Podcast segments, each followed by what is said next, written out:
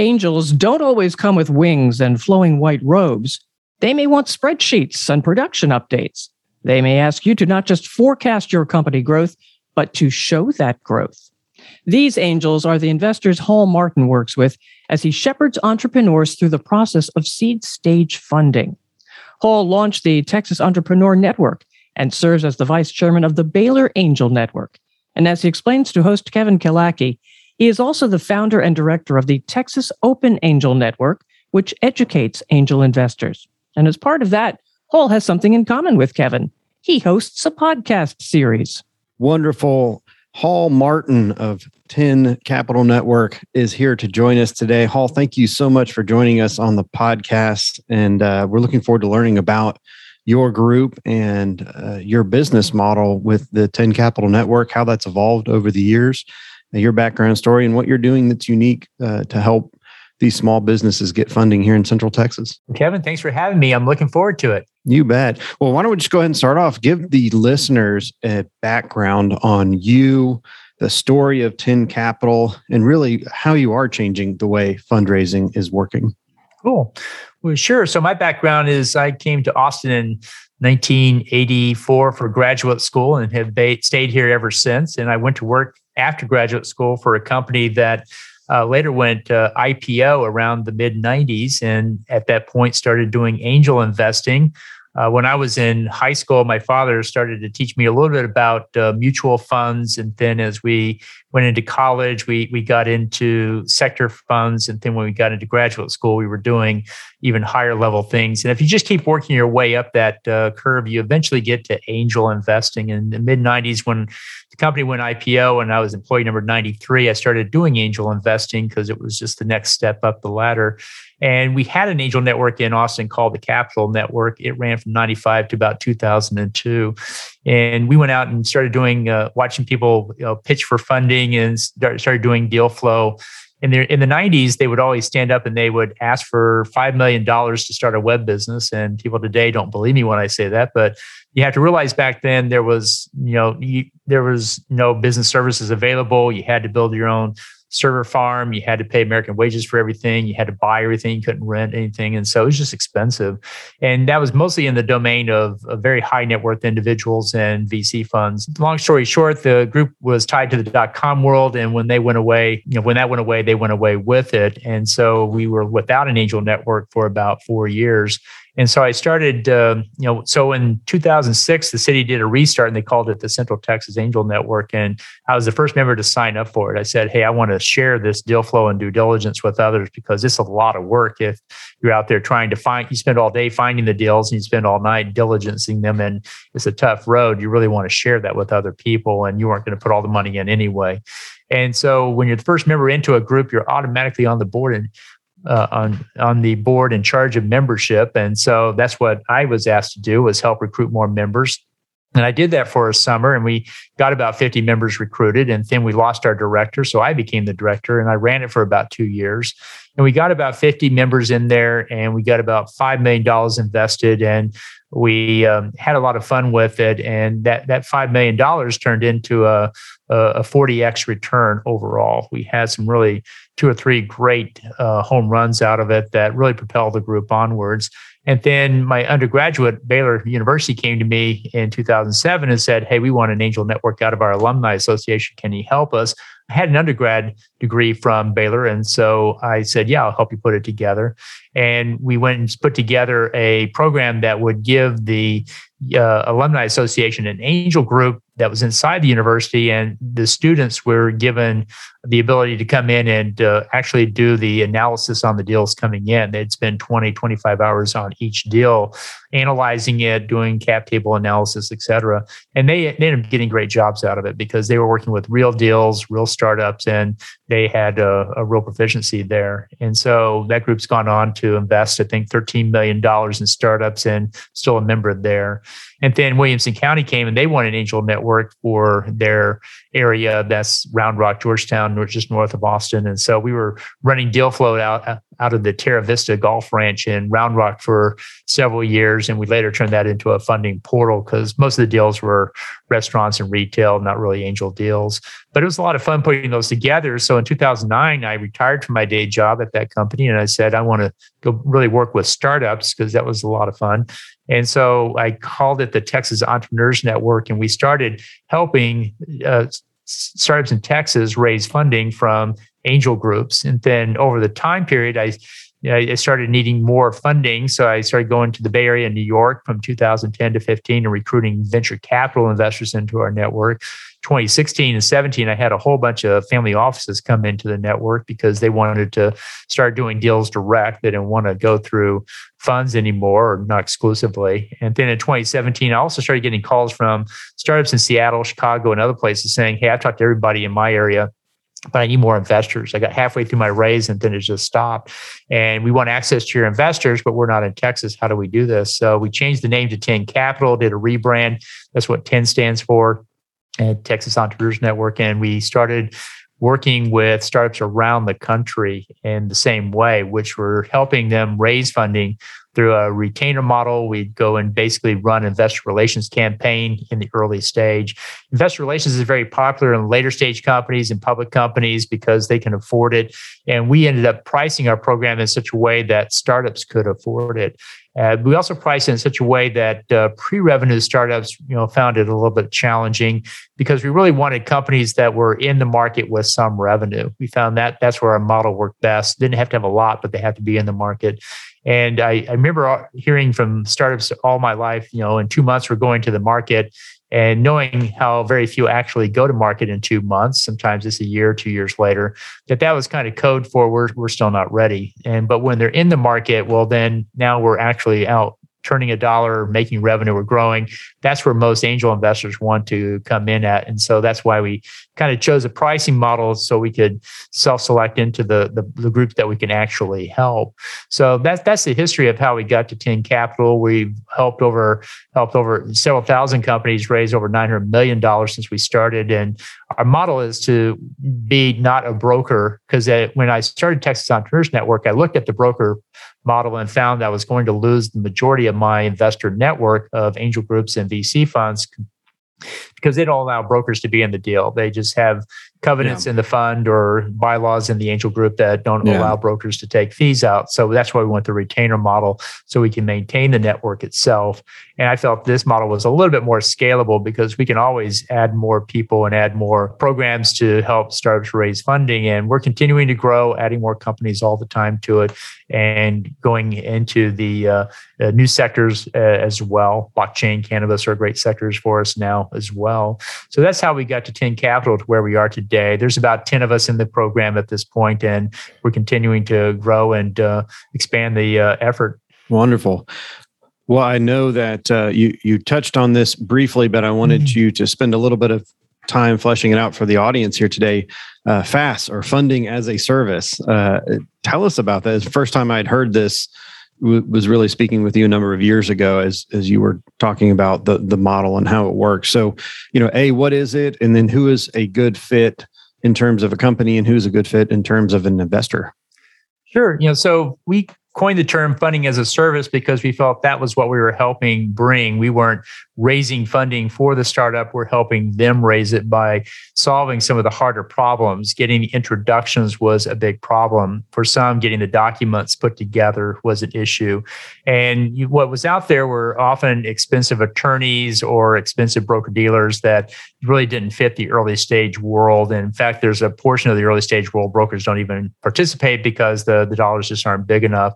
So we priced ourselves and positioned ourselves in such a way that we were more of a platform based business. We were more of a recurring revenue model that that that helps if you can do a recurring model of funding that or, or payment that you can actually pay people to consistently provide the services through mailers and events and podcasts and other things we were doing to make the connection between the startup and the investor and educate the startup as well that uh, is startups that were looking to raise funding, we would solve you know pieces of it, but we weren't really doing the whole thing for them, and that was allowed us to price it at a point where we could actually deliver it.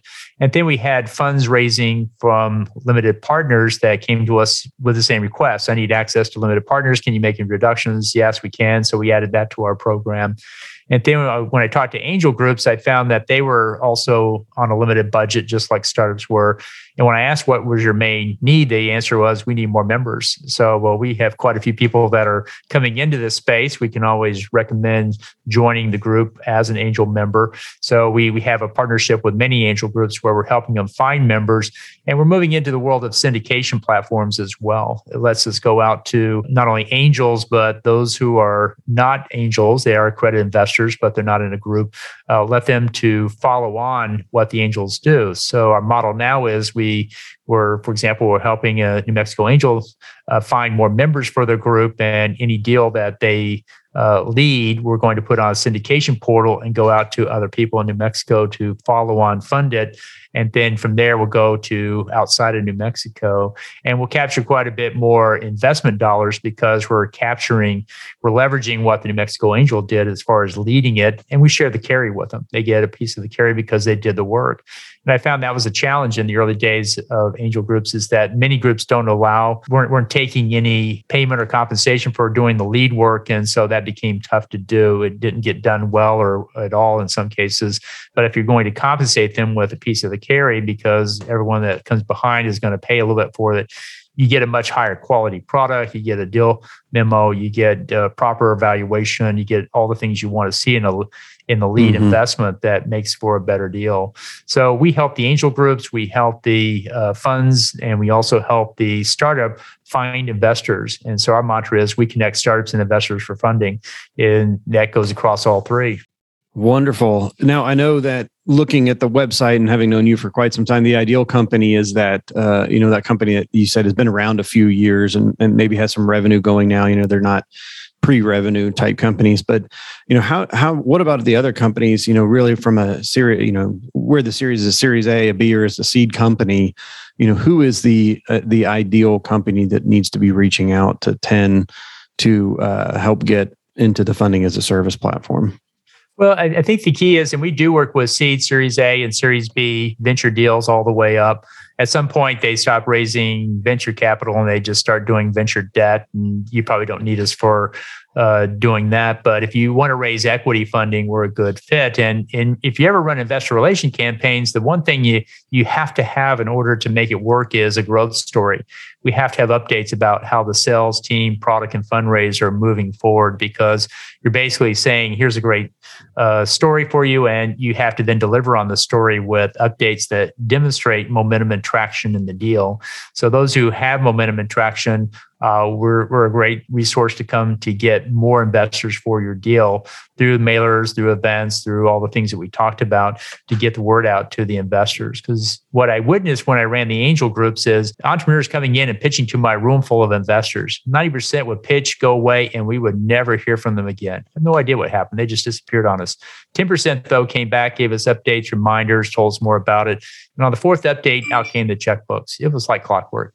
And it started to become clear well, the investors really want to see the growth story in action.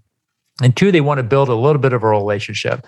And that's part of this as well. You have to build a relationship with the investor if they're going to write a 50, 100 or higher level check. If you're getting $500 off of a Title III crowdfunding portal, you don't need to build a relationship. But then you don't get much support from those investors either. So if you want more support and you want to uh, raise higher level monies, you know, relationship becomes a part of it at some level. And we were helping with that as well in these campaigns. So those are the ones that work best in our program. Now, also, you through the you know the Baylor Angel Network is a great example, but I also know that um, you're involved with the University of Texas and in plugged into some of the more academic groups as well.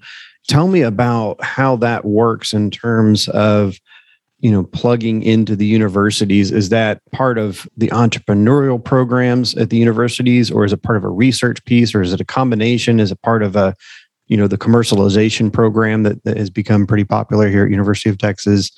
You know how how are you how are you integrating with the the thought leadership and the connections at the universities? Sure. We, we've worked with the University of Texas in many ways. We've been on the business plan competitions. We've been in the Moot Corp. We've been in many of the programs that they have. But the one that uh, we spent the most time on was the idea to idea an IP uh, program, which was yeah. basically taking four uh, projects out of the engineering school. We tried to get one from the mechanical department, one from the electrical, one from the biomedical, one from computer science. And we would put on each project a, a graduate student typically that was the lead engineer. And we, we get a law school student and a business school student. And in one semester, we were doing market research, market validation on commercializing that piece of technology. And we, I, caught, I, I co taught the class with a lawyer who actually did the intellectual property side of it. They were showcasing here's how you write up the claims for IP. And, and then I did the commercial side. Here's how you write a one page exec summary. And what the teams had to do was go out and talk to customers, look at the market, analyze it, and then come with a version one of the product. How are we going to productize this technology? And by that, we would look for a data sheet, you know, one page data sheet of what the specifications were proposed to be, uh, a one page business plan of what market we're going to go after, how we're going to attack it, how we're going to price it, et cetera. And then one page on the uh, intellectual property claims that we would file as provisional patent. And then have a demo day at the end of the semester to showcase it with other startups out there. And it was the cross functional experience where uh, the one who was usually running it was the graduate student on the engineering side, had the vision of going out and starting their own company. And they got to see that process from all sides. And they got to see, okay, for intellectual property, we have these choices to make for product decision, this was really an eye opener. They had to really sit down and start thinking about the trade offs, what to put in the product, what not to put into it. And version one has to be sellable. You have to be able to go sell it. So we had to go out and talk to customers and say, if I built this, would you buy it? And get the yeses and the nos until we could figure out what that was. So it was a great experience to put those together.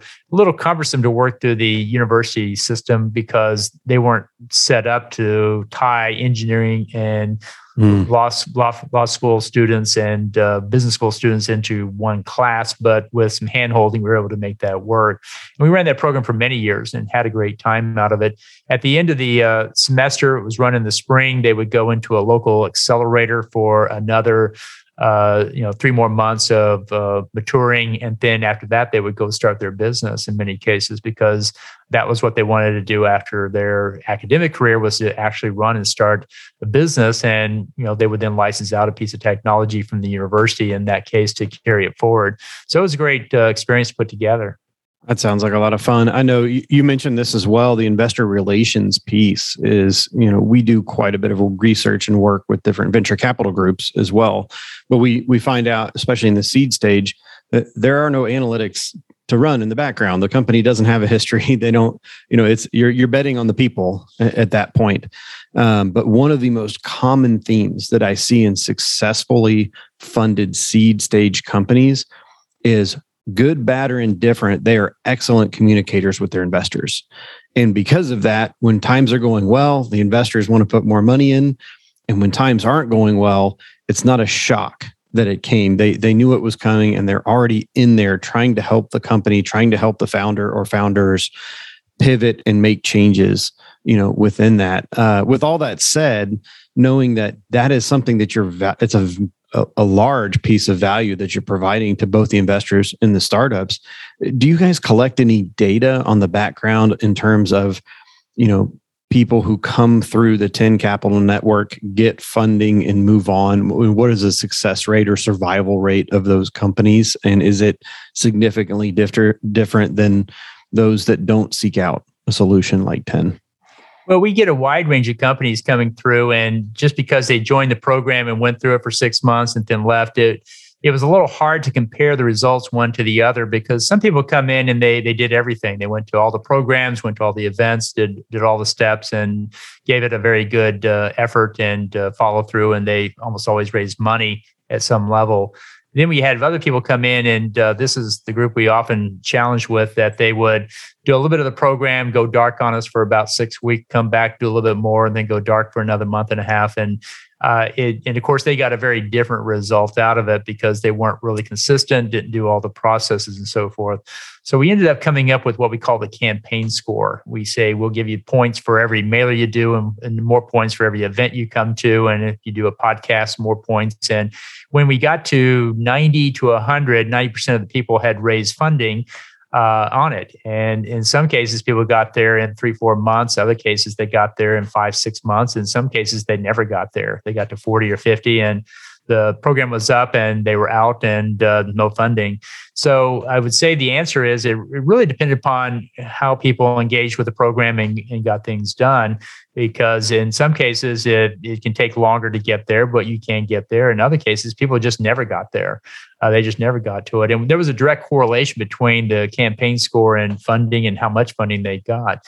And so we, the magic number became 100. You want to get to 100 on the campaign score, and here are the things you need to do to go get it. And that was a, a, very high correlation that case, but it didn't always relate straight to time. And partly is because people came brought us in at different stages. Sometimes you're brought in at the beginning of the campaign where we're just still trying to put docs together, sometimes mm-hmm. in the mm-hmm. middle, and sometimes at the very end. We're raising $2 million. They only have 200K left, but we have talked to everybody five times and we are out of investors. We need new names. And so that's what we'd help them with. So getting the getting the work done became the mantra. You have to do the work to get the, the funding and funding is not that different from sales. I found many people considered mm-hmm. it different. I, I, I, was always amazed at people that came into the pitch room wanting to raise a million dollars pitching. And when they didn't see checkbooks coming out in 15 minutes, well, this is a failed pitch. And I'd say, well, if you were selling a million dollar product, what would you have to do? Well, we'd have to do demos, we have to do trials, we have to do pilots, we had to do multiple meetings, we had to do committees. It takes six months. I'd say this is not that. This is the very same thing. You're going to be having to do the very same amount of work to get to it. And our rule at the end of the day was for every million dollars you're trying to raise, you need one calendar year to raise it. And that mm. includes getting the docs ready, getting the business ready, going out, meeting investors, doing the closing rounds, taking the month of June, July and part of August off because of holiday and all the usual things that go to slow it down to get it. And so our rule is uh, a million dollars equals one calendar year in the very early stage. As you get to Series A and B, it can move faster because now there's more data to look at and people can make decisions more quickly. But when there's no data, as you mentioned before, you, you know people are going to sit there and watch it for two, three months to see if we're actually making the progress we say we're going to make. And that's the biggest coaching we have to startups is you you can't just forecast growth, you have to demonstrate it and you have to also tell them. You have to go back and remind them. And found that the investor relations piece was actually very hard for startups. They just got so busy with building product and serving customers and hiring team members that uh, they often would not uh, keep up keep the investor up to date. And our coaching is take the investor on the journey with you. When you get there you'll do a lot better had an entrepreneur company once saying, I'm not raising funding now, but in six months I will be. Can I keep you informed of our progress? And so I said, yes. I, you know, most investors do because they kind of want to see how does this thing work out. And every month I got a short email explaining what they were doing, how they were doing it. And in six months, when it came time to raise funding, they were able to close a lot more quickly because they had educated the all the investors on what they were doing, how they were doing it, and demonstrating their growth story, which I thought was a great way of doing it. Very good. Well, I know we are uh, butting up on a half hour here very shortly. And uh, I always like to uh, wrap up conversations on the podcast with, with two questions. One is tell the listeners of the podcast your biggest success story. Everyone loves to hear success stories, and I, would love to hear well, what's a wonderful success story. It doesn't have to necessarily be the biggest exit that came out, but just the best story that has come out of your time working in helping these companies get funding that they need and then move on to the next stage or the next stage or or eventually exiting the company. Uh, well, and then the last one is after that, just yeah. tell the listeners how they can get a hold of you. Sure. Well, I think when I was back in my my early angel group days, we we had uh, you know five million raised for that first angel group, and uh, we had a company come in, and they actually you know three three and three million of it was in one company, and uh, had just a lot of fun putting that together, but it was highly risky. It was a cybersecurity play. And that was back when identity theft was just starting to come into focus, and uh, that company went on to raise a, you know, you know, achieve a 40x return for all the investors, which was just a big home run for an angel group. And when you're at the, you know, first round, you go out and you actually get a 40x home run. You know, you just wow, you can't let yourself believe that it's always going to be like this. Usually, you don't. You get those, you know, you know, four, four, five, six years into it, not not on year one. So it was just a great thing to have and see it really take off, and then the, the group really coalesced around it to grow because of that uh, that win there. And then there were others that came there later as well. So I think that was one of the, the big ones that I remember as well. There's been many others that have raised money, gone on, had achieved great exits and so forth. We did a series of events in 2015, 16, and 17 and saw many of those companies go on and go IPO and meet meet other uh, great milestones to achieve success. And it was great to see those companies continue to progress as well. So I, th- I think the best way to reach me is if you wanted to go to our website, tencapital.group, uh, just sign up there and uh, let me know what we can do to help you guys uh, raise funding or invest in startups. We work on both sides and we're happy to talk to anybody that's interested in this space. Wonderful. Are is there anything else about Ten Capital Group or Ten Capital Network that uh, you think people should know that we didn't cover today? we have a great set of educational resources. We do what's called the Startup Funding Espresso. It's a one to two minute podcast I publish every day, uh, Monday through Friday. We'll send it to you on your inbox. And what you can do is learn something about startup funding and or startup investing uh, every day. Either listen to it or read it. It's actually off of our Investor Connect site. InvestorConnect.org is where you get it. Go to the homepage, a pop up box comes in, just put your email in there. We'll send you something. And for those who are trying to understand better the space, it's really easy because you get little bite sized nuggets that you can take in, think about, and then we actually take those and build e guides and blog posts and other things out of them as well to build up higher level content. But there's a lot we can do to help people learn more about this space through those tools. Wonderful. Well, Hall, we have we have hit our half hour limit here today. I, w- I want to thank you for coming on and joining me, sharing with the listeners uh, about what you know Angel Network seed seed stage funding looks like. What what does Ten Capital do, and how do those companies get a hold of you? So, thank you so much for coming, sharing your time and your wisdom. We appreciate it. Thanks for having me. Enjoyed it. You bet.